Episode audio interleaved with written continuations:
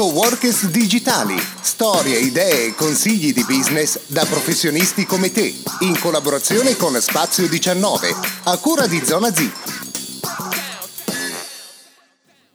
Ciao a tutti amici di Coworkers Digitali, benvenuti a questa nuova puntata. Oggi parliamo del lavoro che cambia, lo facciamo con Diego Maglioni, architetto, ci parlerà di come cambia il lavoro di architetto. Ciao Diego. Ciao a tutti. Un ciao anche a Giorgio Pluchino. Ciao cari ascoltatori. E il nostro ospite a caso, Andrea Ceccaroni. Ciao a tutti. Allora, questa puntata la dedichiamo al lavoro che cambia, il lavoro tra ieri e oggi. Lo facciamo con Diego, Diego è un architetto è un architetto che sta tra ieri e oggi perché? Perché Diego non è più giovane, quindi può raccontarci anche di quello che era l'architetto ieri e quello che è l'architetto oggi. Lui è giovane, è sempre giovane dentro. Lui. Io affermo anche di poter arrivare fino a domani, eh, ve lo dico. Fantastico. Allora, Diego, innanzitutto Dici un attimino eh, quali sono le cose che senti che sono cambiate davvero nella tua professione? Beh, eh, ahimè, mi tocca darti ragione, comunque faccio questo mestiere, quest'anno festeggio i, mi sembra, 20 anni di, di professione. Quindi, e ancora non si in pensione? Eh, no, ancora sono considerato un giovane architetto, probabilmente. Stiamo ancora aspettando un tuo greatest hits, eh, come tutti i giovani artisti che fanno 20 anni di carriera. Appena avrò il primo album. Poi... Un, un catalogo di tutti i lavori di Diego. Quindi ti dico, um, ho testato con mano un po' il, il, cambiare della professione nelle sue metodologie, nella sua forma di organizzazione, eh, anche attraverso gli strumenti che vengono usati. Eh, io mi sono formato, per dirti, con il foglio da lucido e la rapidograph, che era quella specie di tiraline con l'inchiostro e tra l'altro il primo anno che feci l'università un, pro, un docente di disegno e rilievo asseriva essere troppo modernità, lui voleva proprio il calamaio col tinaline che... È il papiro. Eh, siamo a quel livello lì. Uh, la digitalizzazione per me è arrivata con i primi anni di, di, lavoro, l'università ancora l'ho fatta con i disegni più sostanzialmente a mano. Quindi di fatto i tuoi strumenti erano la, la tavola... Il, con, il, no, si chiama il tecnigrafo, il tecnigrafo quel tavolone con i bracci e il squadretto, una cosa che tutti... Tecnigrafo poi? Il tecnigrafo, i fogli di carta da lucido... Eh, le penne con le diverse punte. Bravissime, queste rapidograph che costavano un patrimonio e ce ne volevano almeno 10. Il compasso? Uh, sì, c'erano delle squadrette particolari. no, attenzione, geometri. Attenzione. Eh, eh, tocchiamo un tasto d'oro. no, non mischiamo geometri con architetti, con tutto rispetto per i geometri. E quindi c'era tutto questo armamentario, nonché il disegno a mano libera che tendo ancora a, a, cercare di portare avanti ancora oggi perché comunque è una, anche una passione, arrivo dal, dall'artistico, quindi insomma cerco di portarmela dietro. Quindi se dovevi progettare ad esempio una stanza di una casa, diciamo l'esempio più classico, eh, come si faceva prima? Beh, c'era tutta una modalità che mh, mm, aveva dei tempi lunghissimi, per cui eh, matita, squadrette, foglio di carta, si cominciava a tirare giù delle misure, a fare delle, delle simulazioni. Quando finalmente si riusciva a trovare l'assetto, diciamo, per un progetto eh, più o meno funzionale, si cominciava a prendere un foglio di carta da lucido, con queste squadrette, si disegnava, spessori vari, insomma si, si, tirava giù un disegno più o meno decente. E quante ore più o meno passavano? Eh beh, eh, dipende dal progetto, ma poteva passare da qualche giornata a qualche settimana, eh, perché poi sai, le tavole quando erano grandi, tipo formato a zero, cominciavano ad essere anche molto complesse e soprattutto dovevi avere già tutto in testa, perché tu dovevi poi disegnarlo, quindi facevi qualche bozza su un foglio di carta per capire la composizione della tavola. Quindi Diego, cosa ti porti ancora dietro da quella che era la modalità che avevi e che hai acquisito nel tempo oggi? Cosa ti porti? Fondamentalmente poco o nulla. Ehm, porto dietro ancora la volontà di disegnare a mano ancora alcuni particolari, alcune idee eh, come primo approccio progettuale per il resto la digitalizzazione del, degli strumenti di, di, lavoro ha cancellato quasi tutti quelli che erano anche i processi mentali che stavano dietro alla composizione alla, delle tavole e ai criteri di progettazione. Quindi ora sei più veloce, più preciso? Sono più veloce, più preciso, eh, da questo punto di vista c'è sempre un rischio, che è il rischio della faciloneria, della eh, velocità fino a se stessa e quindi si pensa un po' di meno. Quindi... Ma quello che facevi col tecnigrafo, con i pennini, con le squadrette, oggi come lo fai? Sostanzialmente allora, io uh, uso il software che forse è il più usato in assoluto, uh, che è AutoCAD, l'Autodesk se posso fare nomi Puoi di fare prodotti, se vuoi, no ci danno soldi per il prodotto. Esatto, se no lo pronuncio al, al contrario e evochiamo lo spirito di, di AutoCAD. Di AutoCAD. eh, è un tecnigrafo, sostanzialmente un tecnigrafo virtuale, per cui tutti i disegni che facevi prima a mano sul foglio lo fai con il mouse, con questo programma su, sul tuo schermo. Ovviamente quando prima arrivava il cliente e ti diceva guarda non mi piace tanto, dobbiamo fare dei lavori, dei cambiamenti, allora tu devi prendere una lametta, slamettare il tuo lucido, Uh, renderlo quasi fine come un, papiro, ridisegnare sopra è un grosso problema. Adesso un qualsiasi cambiamento lo fai in pochi minuti sostanzialmente. E il, in realtà il, la, la, la, realtà degli strumenti digitali sta subendo una grossissima rivoluzione in questi anni e io sono ancora un po' indietro e dovrò faticare un po' e correre per riuscire a portarmi un po' a livello con lo standard odierno. Quindi la, la, velocità non sta solo nel, cioè, nel, creare le cose, ma comunque anche i tempi di produzione dei progetti rispetto a prima sono decisamente più veloci, oltre alle correzioni, eccetera. Assolutamente, c'è una, un'inerzia che all'inizio si crea col cliente che si stupisce della, della, velocità con cui vengono prodotte le tavole, prodotte le varianti, le modifiche poi dopo un po' questa cosa diventa sistemica e il cliente eh, alza il tiro delle aspettative, come, come, sempre, e quindi adesso i clienti si aspettano delle tempistiche mh, mm, dimezzate, se non uh, un terzificate rispetto a prima. Ecco. Inoltre immagino che anche mostrare le tavole al, al cliente, il progetto al cliente, non sia eh, necessario che sia alla tua scrivania, nella, nella tua stanza, ma puoi inviarle, immagino. Eh, assolutamente sì, in teoria sì, eh, qua si interpone quella che è un po' di prassi eh, e furbizia professionale, nel senso che c'è tutto un discorso legato alla, alla, tariffazione, agli anticipi che il cliente ti deve versare, per cui normalmente eh, si fa vedere al cliente eh, almeno il primo approccio progettuale e poi non si lascia nulla finché la vil pecunia non viene elargita. E, e, quindi inviare via email, tavole, eh, si fa una volta che è instaurato il, rapport- un rapporto fiduciario col cliente. Nuovi strumenti di comunicazione, si accorciano le distanze, però è chiaro che presentare il progetto al cliente ha un valore diverso perché il progetto poi va spiegato di fatto. Assolutamente, ma um, per farti un esempio di come sta cambiando e cambierà in tempi ancora più rapidi il, il, il mondo del, lavoro, del nostro lavoro, adesso eh, s- bisogna un po' tutti quanti adeguarsi all'uso del BIM, che è il Building uh, Information Modeling, che è un eh, una modellazione tridimensionale non solo di oggetti ma di informazioni legate all'oggetto, per cui io quando progetto un edificio progetto tutte le sue componentistiche già in tridimensionali, con le loro caratteristiche fisiche, fino ad arrivare alla resa tridimensionale anche dell'oggetto stesso. L'avanguardia che adesso oramai è già abbastanza comune in alcuni produttori sarà quella di avere un incontro col cliente, dargli un, bel, un bello schermo di realtà virtuale e accompagnarlo nel progetto. Eh, in realtà l'ultima domanda rispetto alle nuove tecnologie è ho visto eh, stampanti 3D che eh, stampano case vere e proprie, cioè gettano, fanno gettate di cemento con un braccio robotico riescono. Eh, in questa eh, fase qui, dove l'architetto ovviamente c'entra poco, ma nella fase precedente sicuramente sì, nella progettazione eh, e ne, ne, nell'interfaccia con, con, queste macchine, l'architetto come si pone? Beh, è un campo molto stimolante e ad, al momento ancora in completa apertura.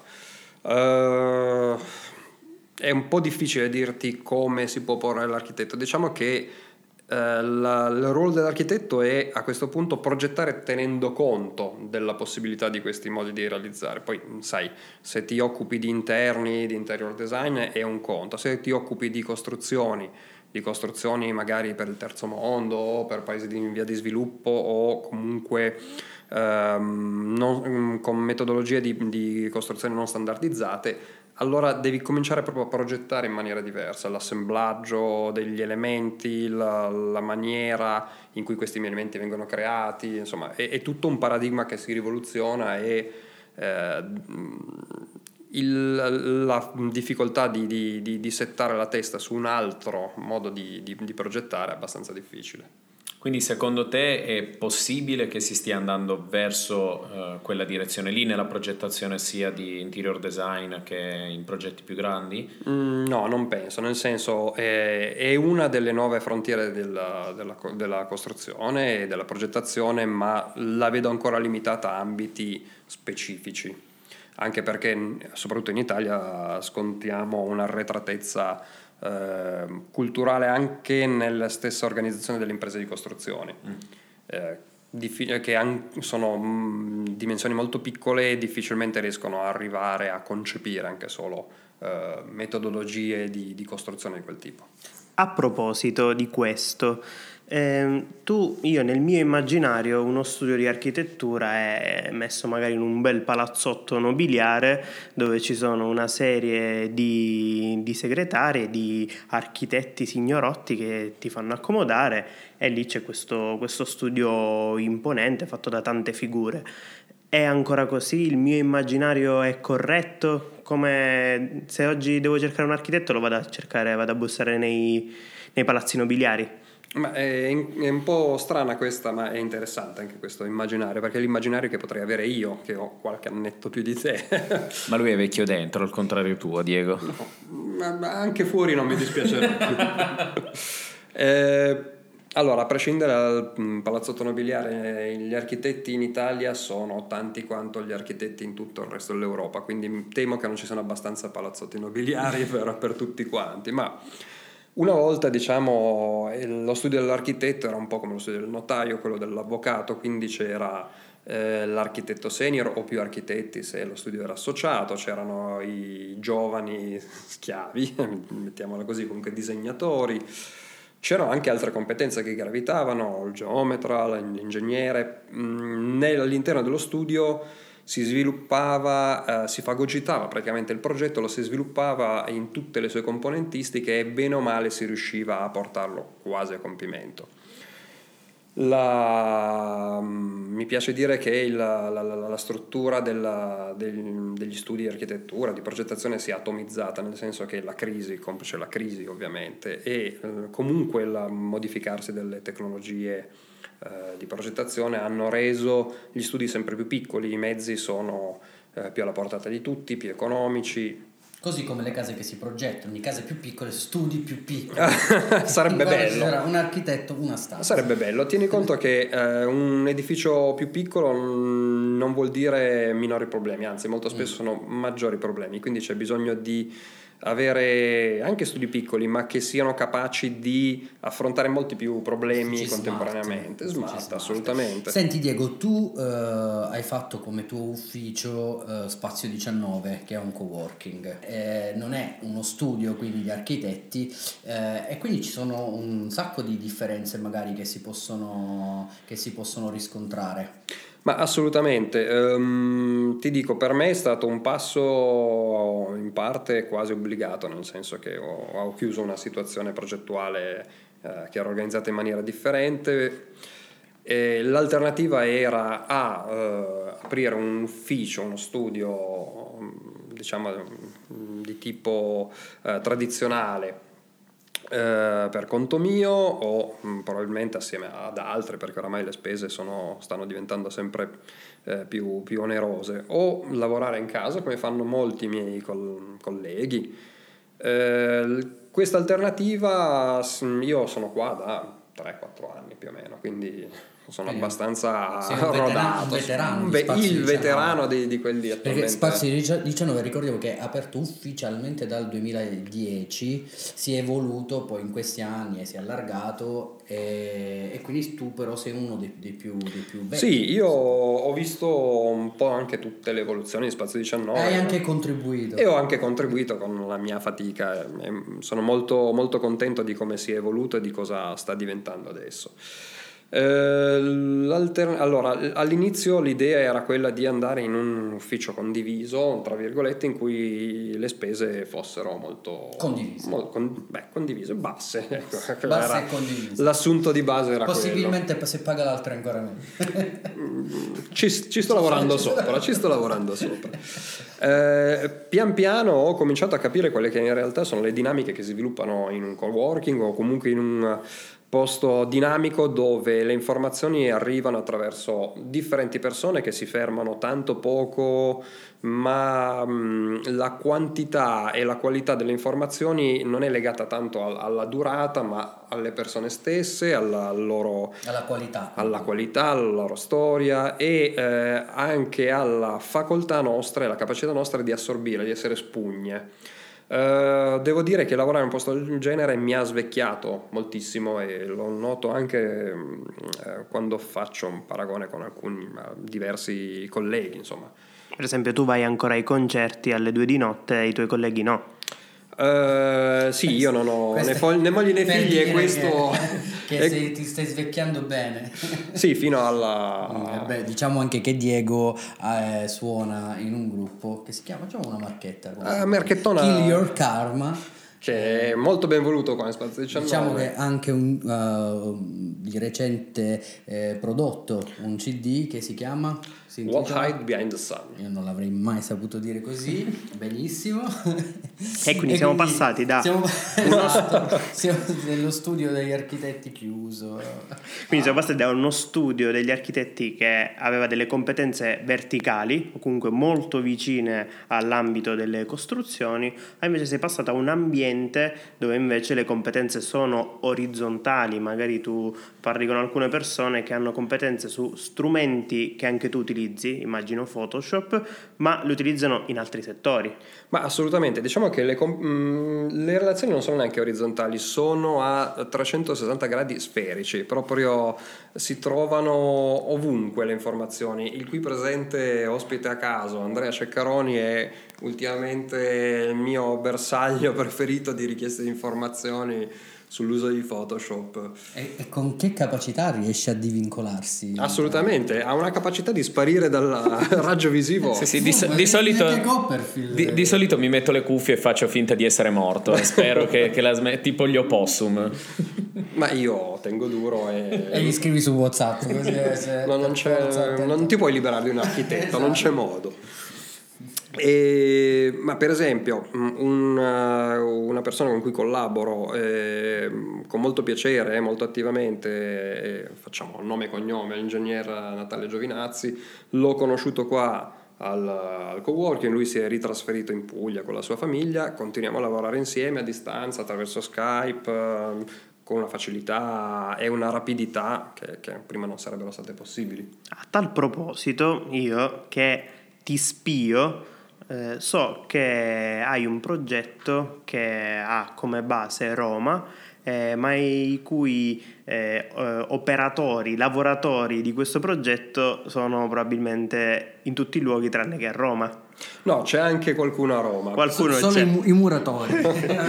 muratori, decoratori, piastrellisti. Parlaci di questo progetto e di come si fa a lavorare su un progetto su Roma senza essere a Roma. In realtà questa è eh, una cosa che io sognavo, avevo in mente già da parecchio tempo, almeno da quando mi sono trasferito qua in Spazio 19. Eh, sto riuscendo a metterlo in pratica adesso e spero di assumerlo, di farlo assurgere a modello organizzativo mio. Eh, molto flessibile. Mm, il progetto è quello di un cocktail bar in centro a Roma. Siamo coinvolti io come progettista, un ingegnere acustico che anche lui ha sede qua a Torino, ma ci sentiamo più via Skype. Si può dire già qual è il nome del locale? Uh, non, ancora. non, ancora. perché c'è un nome che è quasi sicuro, ma insomma non vorrei. Volevamo farvi una marchetta.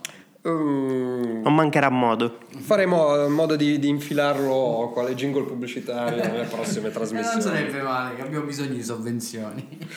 C'è coinvolto anche l'ingegnere Giovinazzi Natale come strutturista e progettista degli impianti, lui è giù in Puglia, vicino a Taranto se non sbaglio, felicemente. C'è coinvolta una eh, copywriter che è di Roma, un grafico che ha, vive e lavora ad Amsterdam, eh, dei renderisti che sono stati a Torino, si sono spostati a Roma e sono itineranti, ma non, nulla di questo ci, ci, ci ferma dal avere contatti uh, periodici. Quindi ecco. Torino, Amsterdam, Bari, Roma, quindi un progetto super, so, soprattutto europeo. Sembra un po' un titolo di quei film degli anni Italia. 70, Torino, Bari, Amsterdam, Roma, sono andata, la mafia risponde. Oppure possiamo fare una barzelletta. C'era un torinese, un pugliese. Che dovevano fare un cocktail bar a Roma. esatto. Io volevo fare solo Andrea. un'ultima domanda prima che mi caccino da qua. Visto che eh, Giorgio aveva questo immaginario in stile ottocento vittoriano di questi architetti in questa sala nobiliare che venivano con la bombetta a fare i progetti, eccetera però mi chiedo effettivamente eh, se come in altre professioni come per esempio avvocati, notai eccetera, che mh, senza offesa ma è un po' un discorso di casta e quindi rimangono legati magari a certi tipi di stereotipi e quindi devono avere magari eh, uno studio loro eccetera eccetera. Dal punto di vista degli architetti e mh, in altri tuoi colleghi ancora così legata a questa visione e quindi eh, nei confronti di chi invece sta approcciando il lavoro con come te hanno un occhio diverso mh, mm, o non è così invece si sta aprendo un po' per tutti questo immaginario del non essere più legati troppo all'ufficio classico eccetera e soprattutto, e poi chiudo perché qua mi stanno ah, tagliando scusami, tantissimo. Scusami, io già rimprovero Giorgio Bluchino che si fa le domande e si risponde. No, non, è, non, è, non c'è una risposta. Tu fai una domanda che ha un periodo di 10 righe. Eh, capito, eh, non mi fate mai parlare, quando parlo non la smetto più. e soprattutto, un'ultima cosa, poi smetto davvero, eh, da parte dei clienti c'è un, una diversa concezione del fatto che tu non abbia comunque la visione classica dell'architetto col proprio studio? Ma guarda, eh, hai centrato, è incredibile con questa prolissità che è proprio tua, hai centrato il, il, l'argomento. Mm, sostanzialmente è vero, allora eh, i colleghi diciamo più, di più antica data fanno forse ancora un po' fatica a pensare che eh, non sia un mestiere di rappresentanza, quindi ci vuole uno spazio adeguato alla presentazione. Oramai eh, la clientela si ringiovanisce tendenzialmente e, e non ha più questa visione eh, così rappresentativa del... Tranne io. Tranne Giorgio e infatti difficilmente sarà mai mio cliente, presumo, perché lo deluderò in partenza. E quindi è, è, dato per assodato, ma anche solo il fatto di uh, vedersi in un caffè a discutere di, di, progetti senza dover venire nello studio, oramai è una cosa sdoganata, non, non è più una preoccupazione. Fondamentalmente il, il pensiero dei clienti è a parte il prezzo, che è ovvio, ma è, è raggiungere il rimane ad ogni epoca, insomma, certo, del prezzo. il risultato, cosa, cosa, cosa, si offre, tenendo presente che la, la, modernità degli strumenti ha anche comportato una diversa aspettativa da parte degli, della clientela, che si aspetta dei risultati molto più performanti, eh, come normali. E quindi mm, diciamo la parte più rappresenta- di rappresentanza viene tenuta più in sottofondo. Ecco. Ringraziamo Diego Maglioni per aver risposto a tutte le nostre domande, grazie Diego. Grazie a voi. Eh, vi ricordiamo che a margine del podcast eh, vi lasceremo tutti i contatti e tutti i riferimenti, sia per contattare Diego che per porci delle domande. Un saluto ancora da Luca Ferrara. Da Giorgio Pluchino e da Andrea Ceccaroni. E da Diego Maglioni, ovviamente. Prossimo ospite a caso. Prossimo ospite a caso nostro. Ciao a tutti. Ciao. Ciao. Coworkers digitali. Storie, idee e consigli di business da professionisti come te.